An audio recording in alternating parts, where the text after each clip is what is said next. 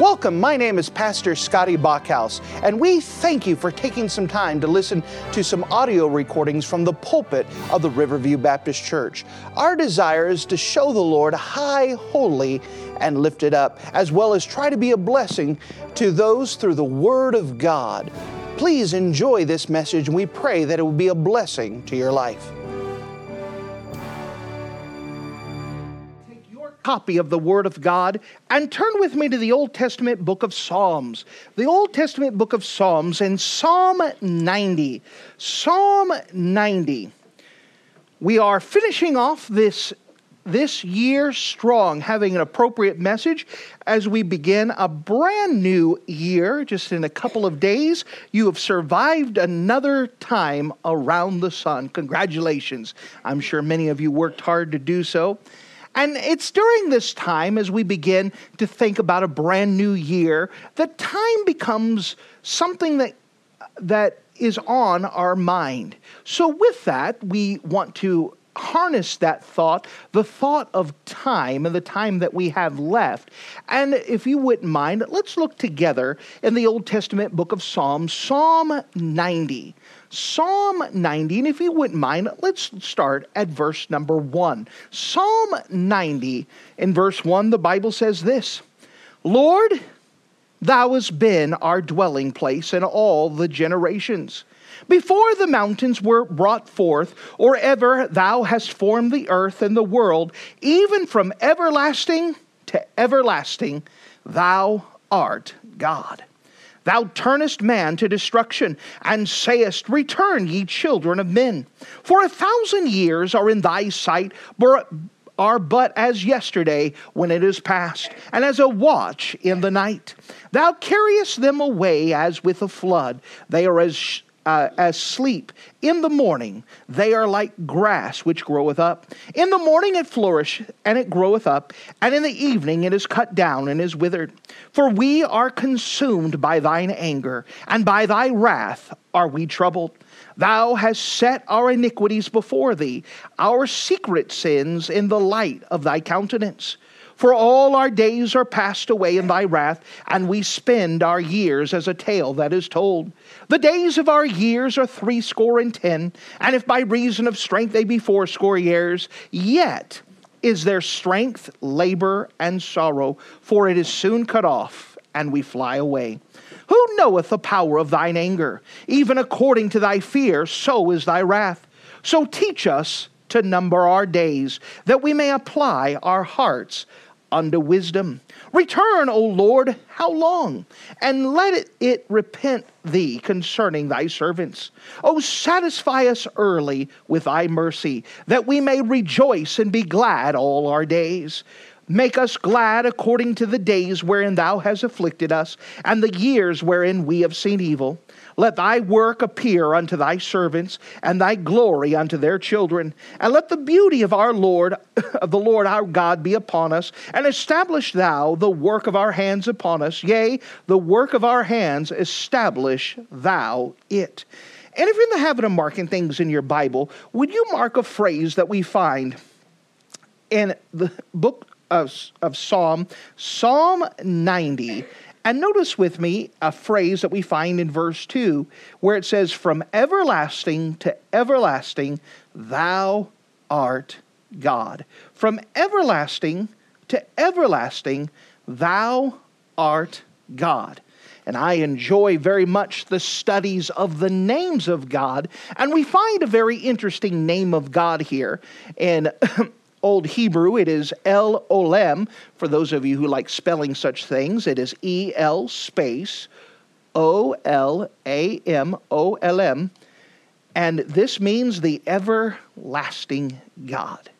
And with this, we want to study the name of God as it's revealed in the context of this passage, as we see El Olam, the everlasting God, and we understand that we're trusting the God of all time. Trusting the God of all time. Let's go to the Lord together and let's pray. Dear Heavenly Father, thank you so much again for you being a wonderful God. And as we come to you now, we're just asking that you would give us wisdom and that you would give us discernment. That you would help us to have a good grasp and an understanding of this passage, that we could see in its context and see what you are trying to reveal to us about yourself. And because of how we learn about you and understand you, that we may learn more about ourselves and how we may apply our hearts unto wisdom. Again, fill us with your Holy Spirit. You guide and direct me through your precious spirit and your word that you get your own work accomplished and that you would help these good folks that they have as much responsibility to be spirit filled listeners as I do to ha- be a spirit filled preacher. I'm asking that you would help this message matter for eternity because of the decisions that we make in response to you. We love you, Lord. Honor your own self now. You do your work. We love you in Jesus' name. Amen. Psalm 90 is a very interesting book. The reason why it is so interesting, or this psalm is so interesting, it is because it is the oldest psalm in all the Bible. It is the oldest psalm, Psalm 90, which is a psalm, a prayer of Moses. So we can understand, we're learning some context now, even the title. This is the oldest psalm, and it was written by Moses. In fact, not only is it the oldest psalm, it is one of the oldest pieces of scripture in existence. At the time of this writing, you have the book of Job, which is written, and that's about it. At this time, Genesis is about to be, or in the process of being written, uh, as Moses is give, getting it from the Lord. The book of Exodus, for the most part, has already been given. The book of Leviticus has now been given. And so, right now, you have three books in its entirety Job, Exodus, and Leviticus. Genesis is in the process of being written, and Numbers is in the process of being written. That's it. And so now you have Psalm 90, which is now being put alongside with it, the oldest psalm in the Bible and one of the oldest pieces of scripture that is now currently in existence. In addition, not only its antiquity, but we also have a great interest in its context. Remember that each of these Psalms are not just written as some poetical thing because someone had a homework assignment. It's not written as a poetical thing just because someone was looking at the clouds and thinking about rainbows and, and whatnot. That Psalm 90 is important because of its context. At the time of the writing of Psalm 90, some important events have occurred within the nation of Israel. At this time, the nation of Israel has just been led from the Red Sea. Red, uh, sorry, led from Egypt to cross the Red Sea. As they crossed the Red Sea, they came and to the wilderness, and there they waited a year outside of Mount Sinai as God had given them the instructions to the tabernacle, to the temporary dwelling place. God has given the Ten Commandments, He's given the, the plans for the tabernacle. Then they spend a year, about nine months, to build the tabernacle. Now the tabernacle is built. The Ten Commandments have given. Now the people are ready to go into the promised land. They go into a city by the name of Kadesh Barnea. And outside of the city of Kadesh Barnea, the people camp and they wait. As they're waiting, God uh, and Moses send 12 spies into the land to go see if the land is ready to be conquered. So they send the 12 spies into the land, and after spending 40 days in the land, they come back. Two of the spies, Joshua and Caleb, give a good report. However, the other 10 spies gave a bad report. They said, Yes, it is flowing with milk and honey. And look at the grapes that we have brought with us. And you can imagine, you've seen those pictures of a stuffed pig or a pig on a pike, and they carry the, the pig behind them. The grapes were that big that they were dragging those grapes behind. And they were saying, It's big. But not only the grapes big, there's giants in the land. We can't go fight giants. And it discouraged encouraged all of the people. And so all of the people, because of their lack of faith and their lack of trusting in God, all started to complain and moan and say, We can't go in there. We can't do it. Oh, you brought us out here just to die in the wilderness. Because of their disbelief, that God sent a punishment, a consequence to them that now stated that anyone at this time that is 20 years or older was going to die. And that for every day that the spies spent into the promised land, which was 40, they were going to spend a year wandering in the wilderness. And now they were going to spend 40 years, and God said anyone that was 20 years old or older was going to pass away before they can go into the promised land. So they were going to restart approximately about 39 years, 38 years to go. and so they've already spent one year in the wilderness building the tabernacle, 39 yet to go. And so now, if you can imagine, here's the news. Congratulations, everyone. You've ticked off God. Now, God has told you that everyone who's 20 years or older, eh, within the next 40 years, you are going to die. In fact, it was such a big deal that from this point on, there is approximately, if you were just to mathematically work things out, 1,000 funerals a day. You see, people are starting to now realize God is serious. And everyone who is 20 years or older at this pronouncement realizes they have a death sentence. You know, there's something about youth is that we think we're going to live forever. You think that we've got plenty of time. But may I tell you that you have less time than what you think? You have less time than what you think. And the, the purpose of Psalm 90 was to encourage the people to use the time that they had left wisely. Teach us to number our days that we may apply our hearts to wisdom. That you only have a small amount of time left. You need to learn to use that time wisely. You see, when we put this psalm in the context of what is happening, we understand that this becomes a lot more powerful. Because it's not just, hey, you young people who have forever to live, you know, just use your time wisely. It's much different to have some young person who thinks that they're never going to die than someone who has a death sentence upon them. What if you knew you had one year to live? What would you do with that year?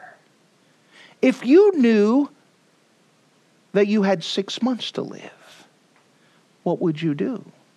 If you knew that you had 10 years to live, what would you do? You understand when you have a cap on your days, when you have a number applied to your days, those days become a lot more important to you than if you had an infinite number of days left.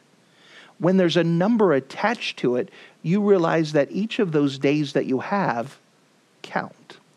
So, with that in mind, and knowing that this is the context of what is happening, we see Psalm 90. Now, notice something as we begin to dive into it. We could see if you look at Psalm 90 in your Bibles, look right above it, and you could see that it says book number four book number four why is that there well the reason is is because in the book of psalms there are five divisions in the book of Psalms. And these five divisions actually correspond to the five books of Moses. You know, the first five books of the Bible. You have Genesis, Exodus, Leviticus, Numbers, and Deuteronomy. Inside of the book of Genesis, you have the historical events of how Israel became a nation, starting from creation to Abraham, to Isaac, to Jacob, to the 12 tribes, and Joseph and how they came into Egypt. You have that beginnings, the seed form. Then in the book of Leviticus or Exodus, you have the people being delivered from their wanderings, uh, delivered from their bondage, delivered from the oppressor, delivered from the enemy. And then you have the book of Leviticus. And the book of Leviticus, we have God giving the law, God giving the instructions, God giving his rules of holiness, of how to live in the book of Numbers. You have the historical part of the wilderness wanderings taking about 38, 39 years to describe the history as the people are wandering because of their disobedience. They're wandering knowing that they have a death sentence upon them.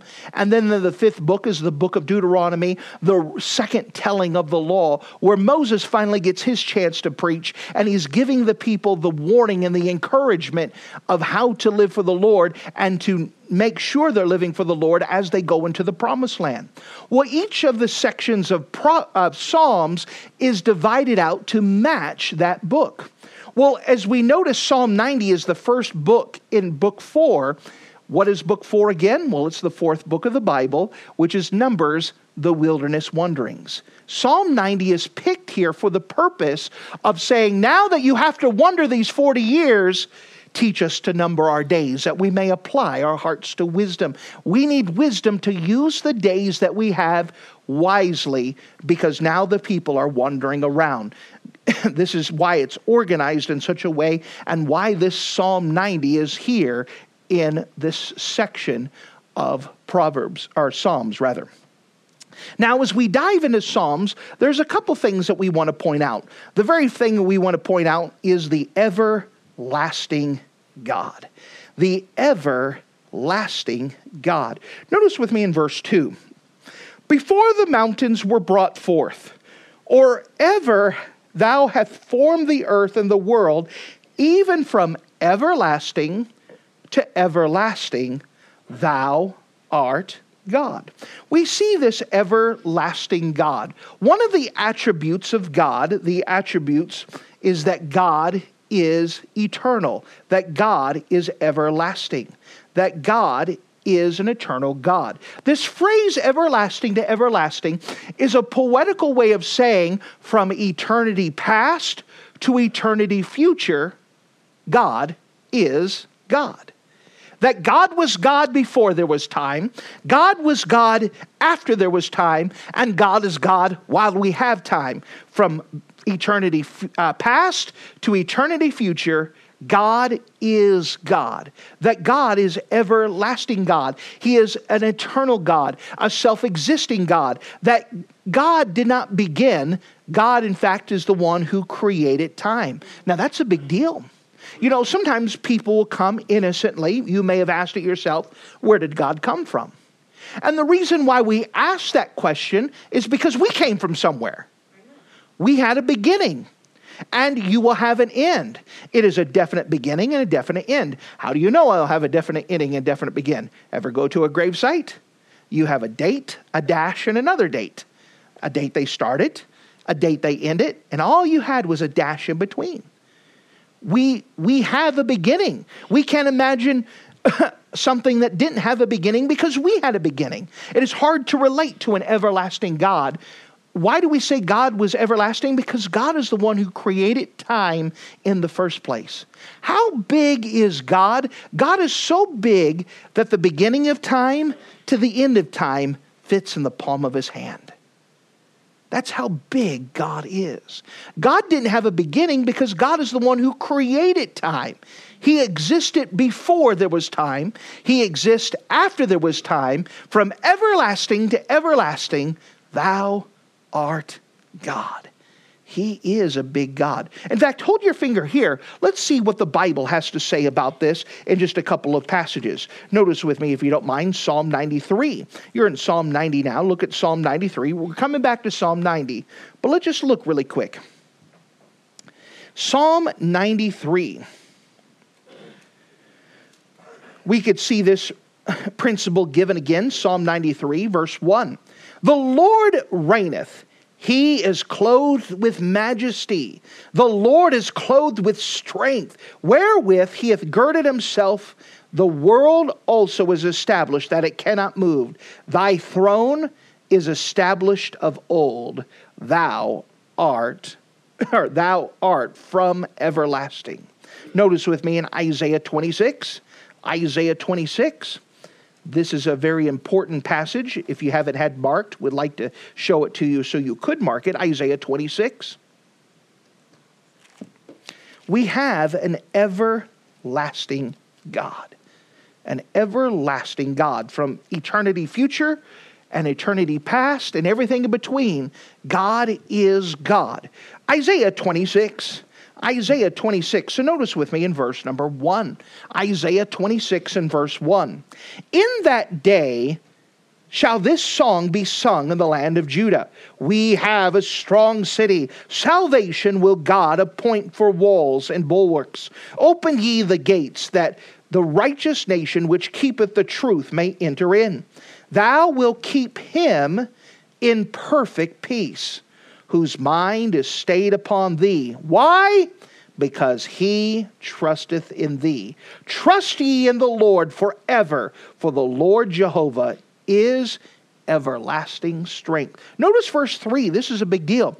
Thou shalt keep him in perfect peace. So a person who trusts in God and puts his trust, complete trust and faith in God will have perfect peace. That word perfect carries the idea here of being complete or whole.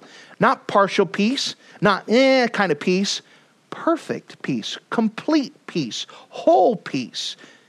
He will keep him in perfect peace whose mind is stayed upon thee. Here's the qualifier how can I have perfect peace when my mind is on God, thinking about Him? Why can someone think about God? Why can someone have their trust and confidence in God? Because he trusteth in thee. Trust in the Lord forever, for the Lord Jehovah is everlasting strength. How is it that we can put our trust in him?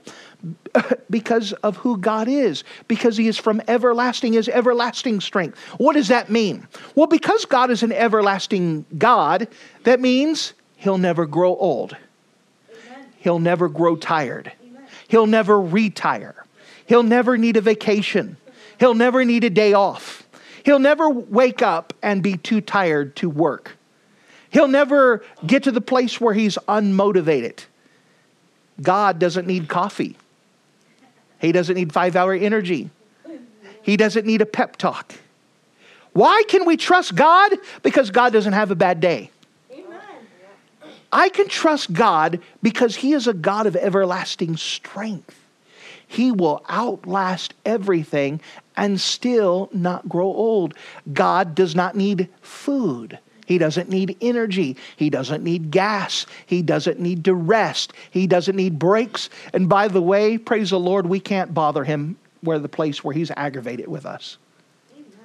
I'm so thankful we can't wear him down. Pestering him, you know, kind of like a child. Come on, please, please, please. Why, why, why, why, huh?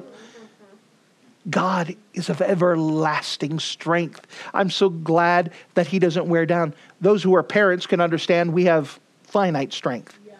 Our kids can bother us so much where we just step, it's not right, but we say, Leave me alone. God doesn't do that to us.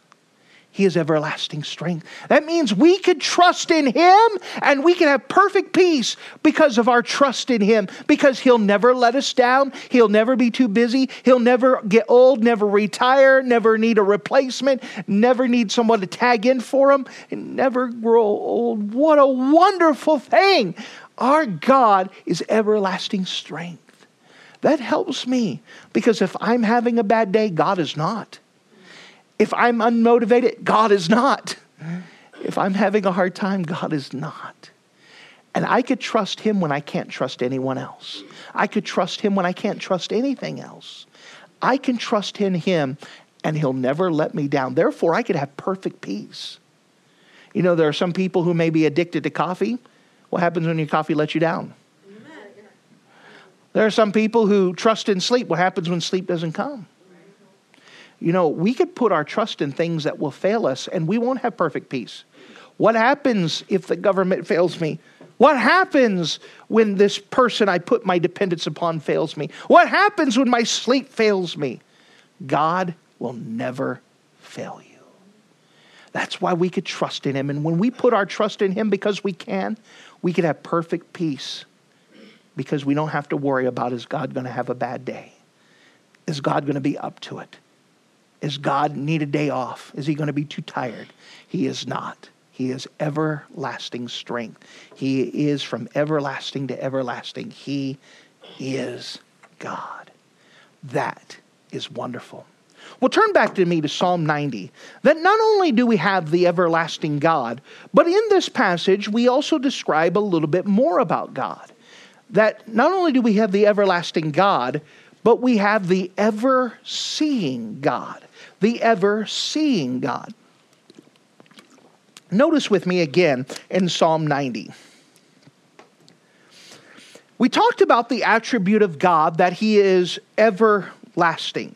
But let's see something else that we see here. Notice with me in verse number one Lord, thou hast been our dwelling place in all generations. So we're already talking about that God is from everlasting to everlasting. Before the mountains were brought forth, or ever thou hast formed the earth. So before there was mountains, before God formed the earth, God was there. Even from everlasting to everlasting, thou art God. Thou turnest man to destruction and saith, Return, ye children of men.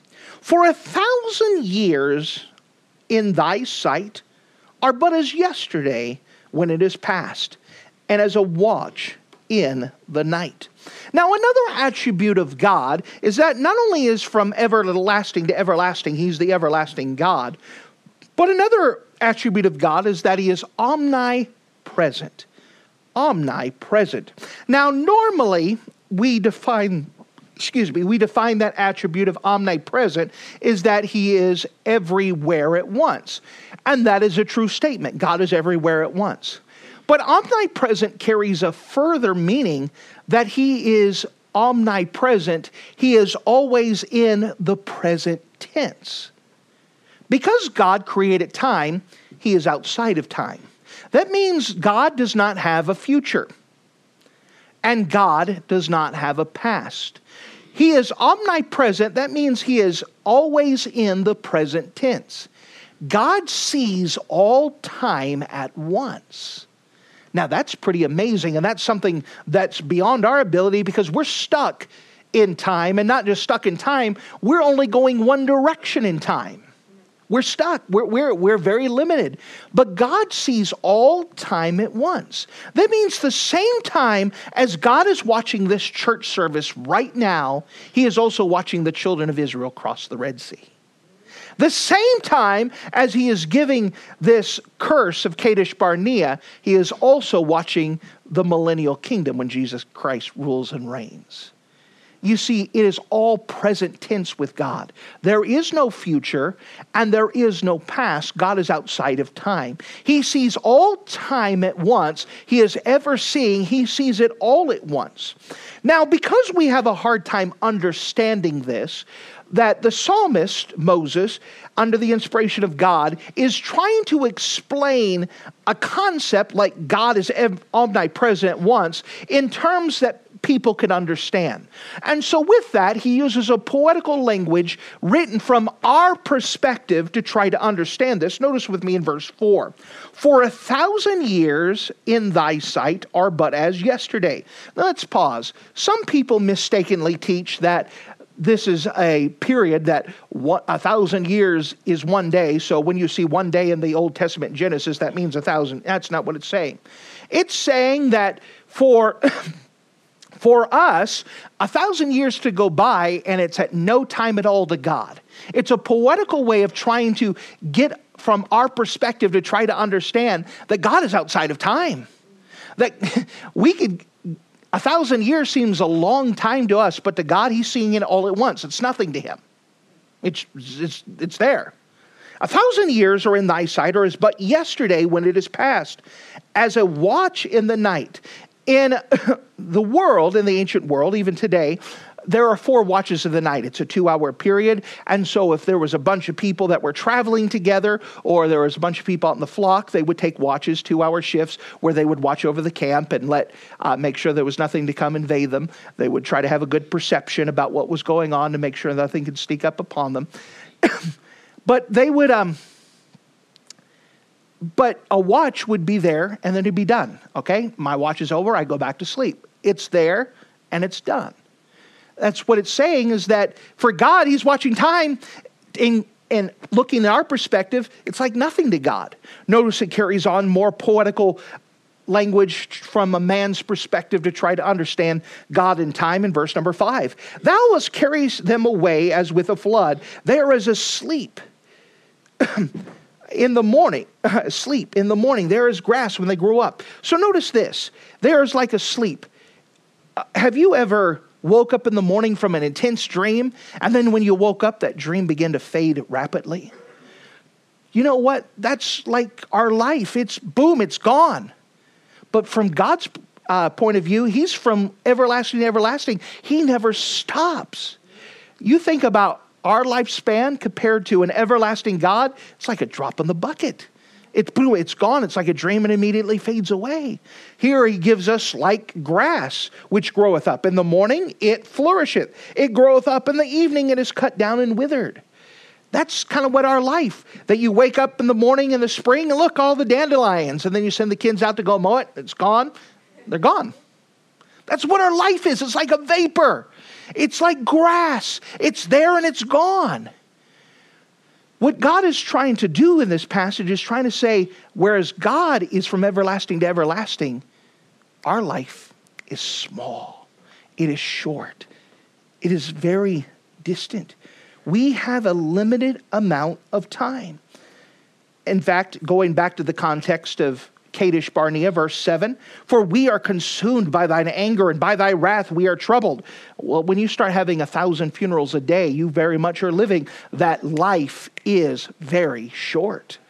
Verse 8 For we have set our iniquities before thee. Our secret sins are in the light of thy countenance. Once again, God sees everything. There are sins that may be even hidden from us, but God sees it all. God sees everything. For our days are passed away in thy wrath. We spend our years as a tale that is told. Think about this. We've studied history.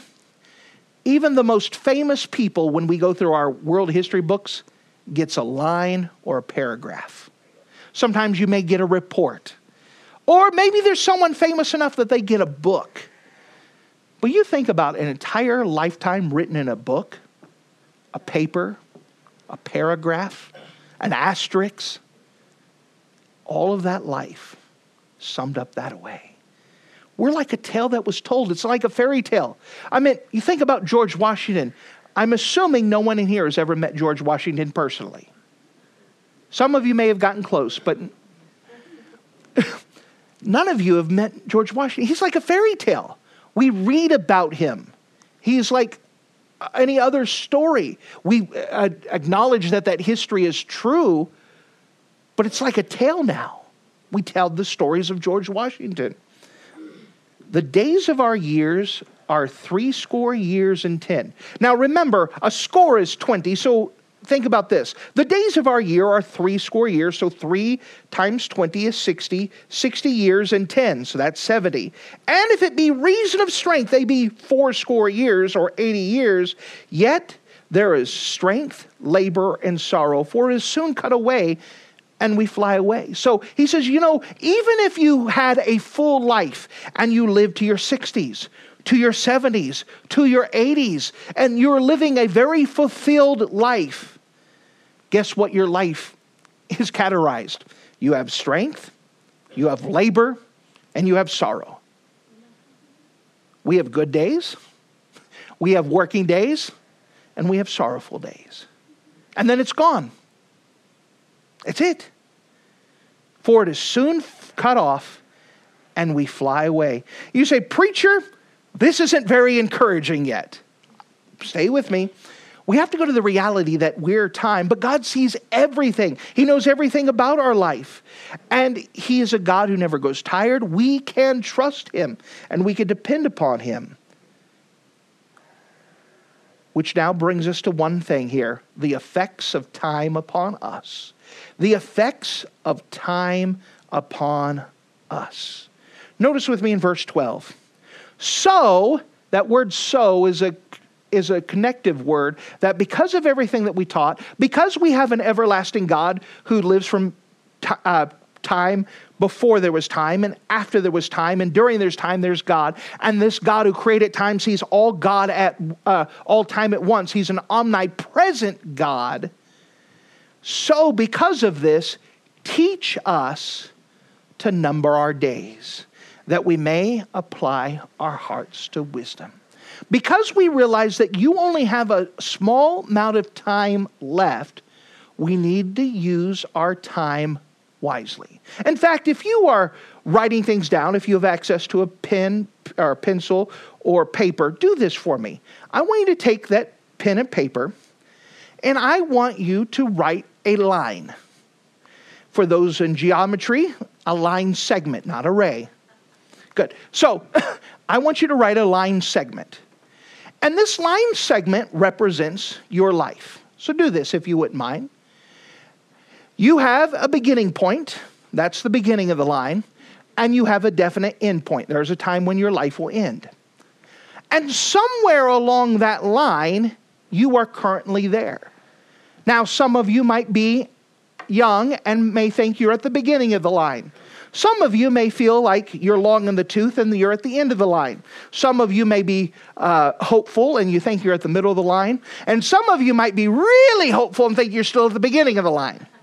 But somewhere on that line you are currently at. If you don't mind, if you've drawn that line, I want you to put an X somewhere along that line where you think you may be at. So do that if you wouldn't mind. So you have a beginning, you have an end.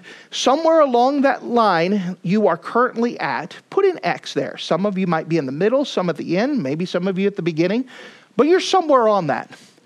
Now, as a reminder, anything to the, you have the left where you start, and then you have the right where you end. Everything to the left of that X, you can't do anything about. It's already passed. It's gone. The only thing that you can do and worry about and concern yourself about is what's on the right side of that X. Anywhere between the X to the end of the line is all that you have left. You have only a certain amount of days left. The Bible says, so teach us to number our days that we may apply our hearts unto wisdom. Now, with this, let me teach you a different principle. We do not live our lives year by year. We, te- we live our lives day by day. It is not how many years you live that makes a life worth living. What makes your life worth living is what you do with each of those days. You guys remember the old kindergarten days, first grade days, where you made a uh, necklace out of Cheerios or some sort of snack, and you'd put them on one by one, and it was complete when you had a string full of Cheerios or Froot Loops or whatever you use. You remember that, right? What made it complete is what you used on that days. It was a good chain if you used something that you liked. If there was something you didn't like, well, then it wouldn't make it worth it. What made it worth it is that if it had something that you used that you enjoyed, that you had. If you had just broccoli and Brussels sprouts on it, and that's what your chain was made of, you may not enjoy that thing you made. You guys understand the illustration.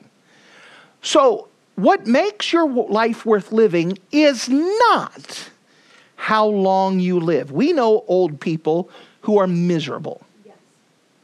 And we know people who have died young who have had a fulfilled life.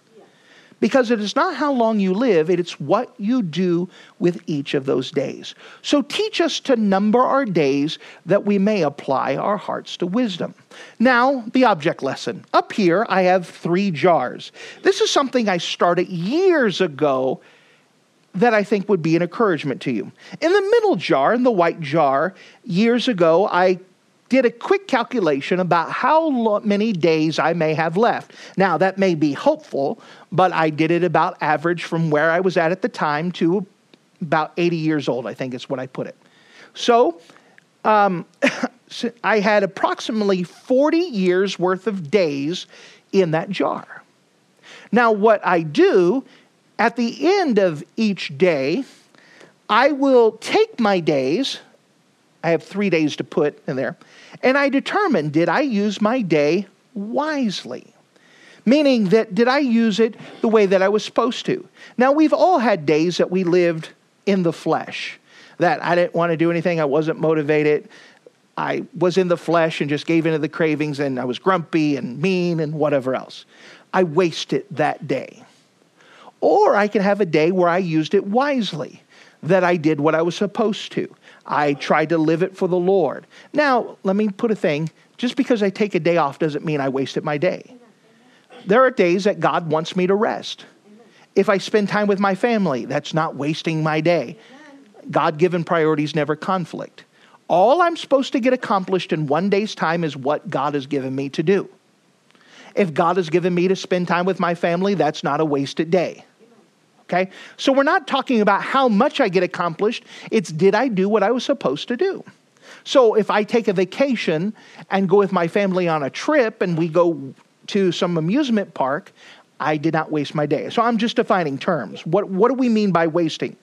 Wasted days are the days that I purposely spent grumpy and yelled at my family, made them miserable, and nobody wanted to be around me, and I was disobedient to the Lord, and I didn't do what I was supposed to. God had given me things to do, and I just refused. And, you know, we we do have days like that.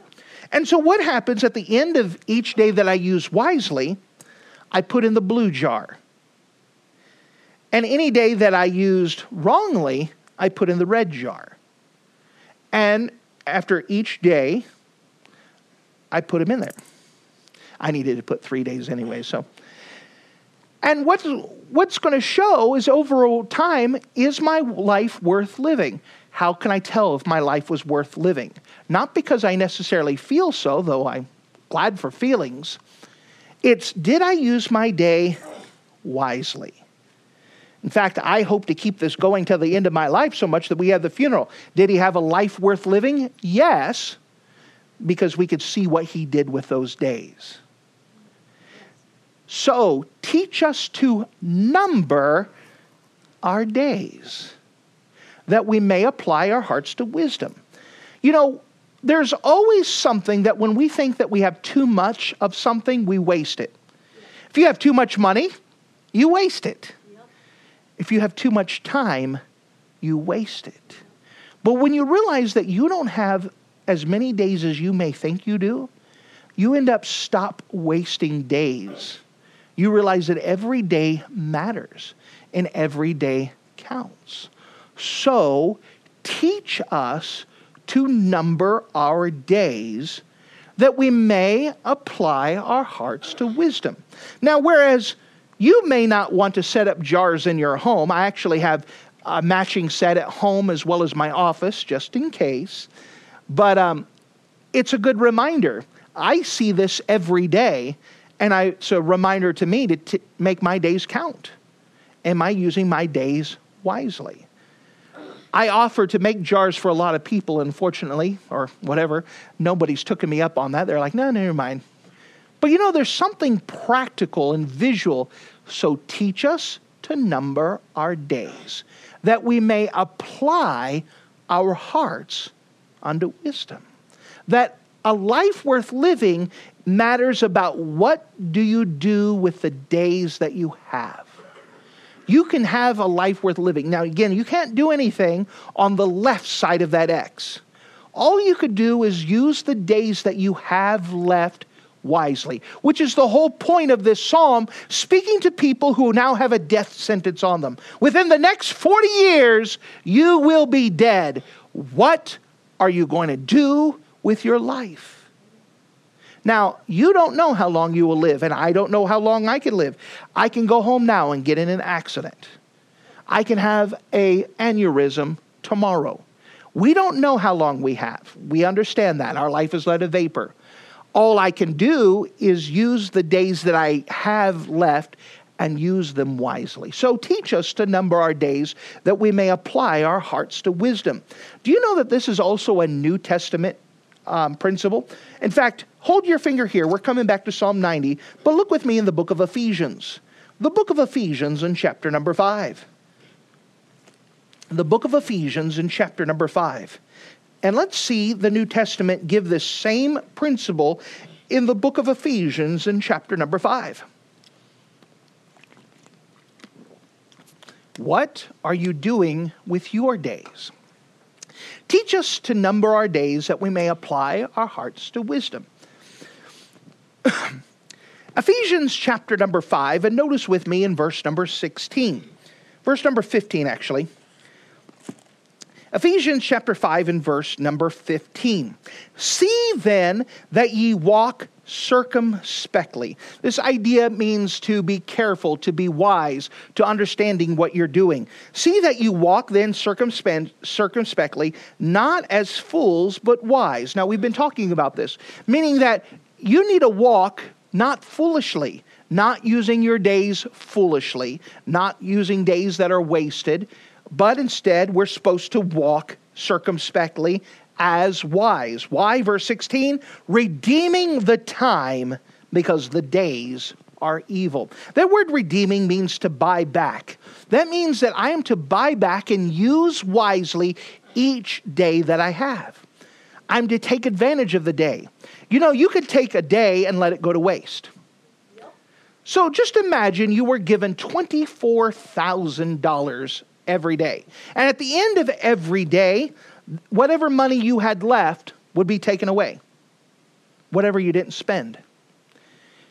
And so every day you got $24,000. What would you do if you knew that you were having $24,000 and you had to use that money that day? Would you waste it? Would you throw it away? Would you invest in it? Would you do something with it? Well, every one of us get 24 hours a day, and that's more valuable than money. What do you do with your time? To redeem the time, to buy it back, to make it count, to make it matter.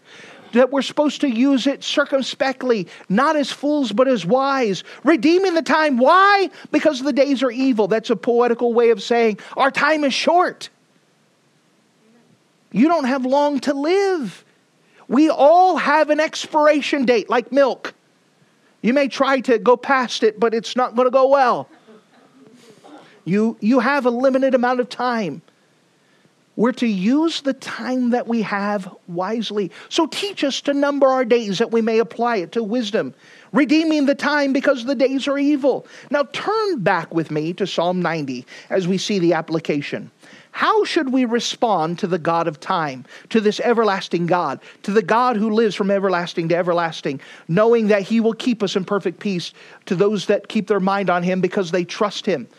What happens when we decide to use our days wisely and let them count? What are the effects that we could have if we're trusting in God? Notice, if you don't mind, there are three effects, three results that we find at the end of Psalm 90 that deal with this effects of time upon us.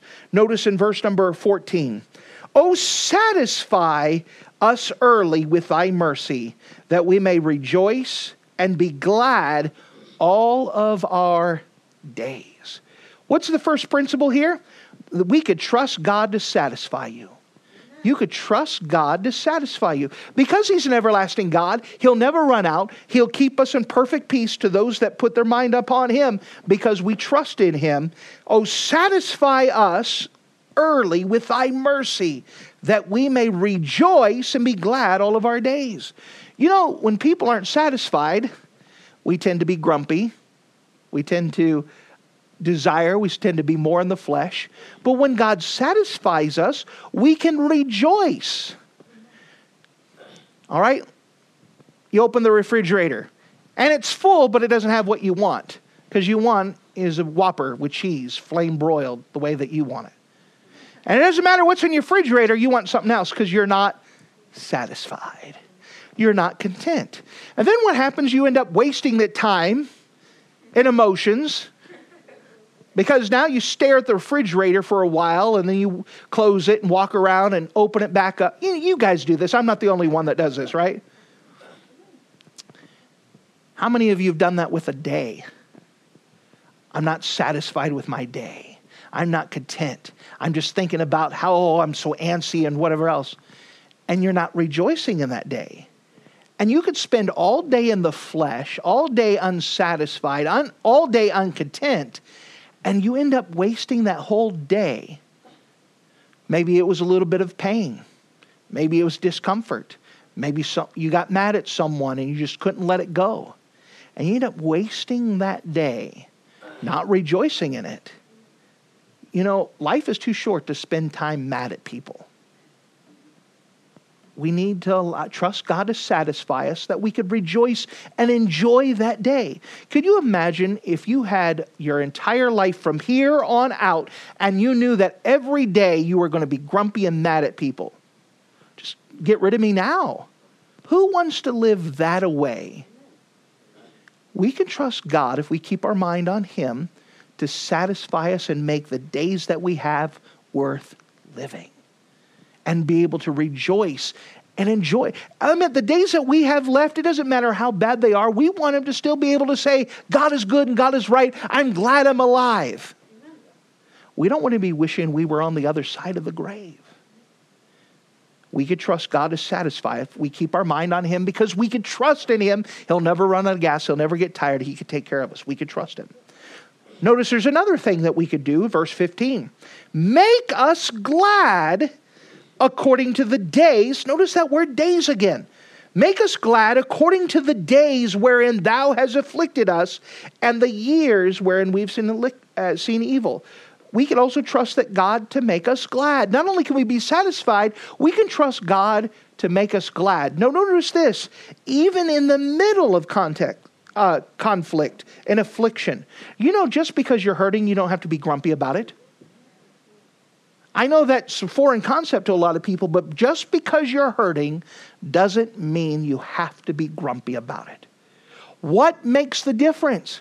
When my thoughts and heart and intents on God. I don't have to think about how bad I hurt, whether it's physical or internal pain. I can still enjoy the day that God's given me, even if I'm hurting. I, I understand that for a lot of people, that's a foreign concept. They don't understand how one could be separate from the other, but it can when you put your mind upon Him. Now, uh, again, can someone enjoy life in their 80s when they're crippled up with arthritis? Yes. You could still have a life worth living. Can you have a life worth living even with Alzheimer's or some timers? Part timers? Yes. We can. We can trust God to keep us glad. Notice, if you don't mind, one more thing. Verse number 16 and 17. Let thy work appear to thy servants, and thy glory unto their children. And let the beauty of the Lord our God be upon us, and establish thou the work of our hands upon us. Yea, the work of our hands, establish thou it we can also trust that God to establish our work. None of us want to give our lives to something that will not matter. We can trust that if we use our days wisely for the Lord, that the work that we have will last, that the people that we influence will continue on, that the labor that we have will not be wasted and in vain we can trust God that the labor that we have, the work that we have, can be established and will carry on.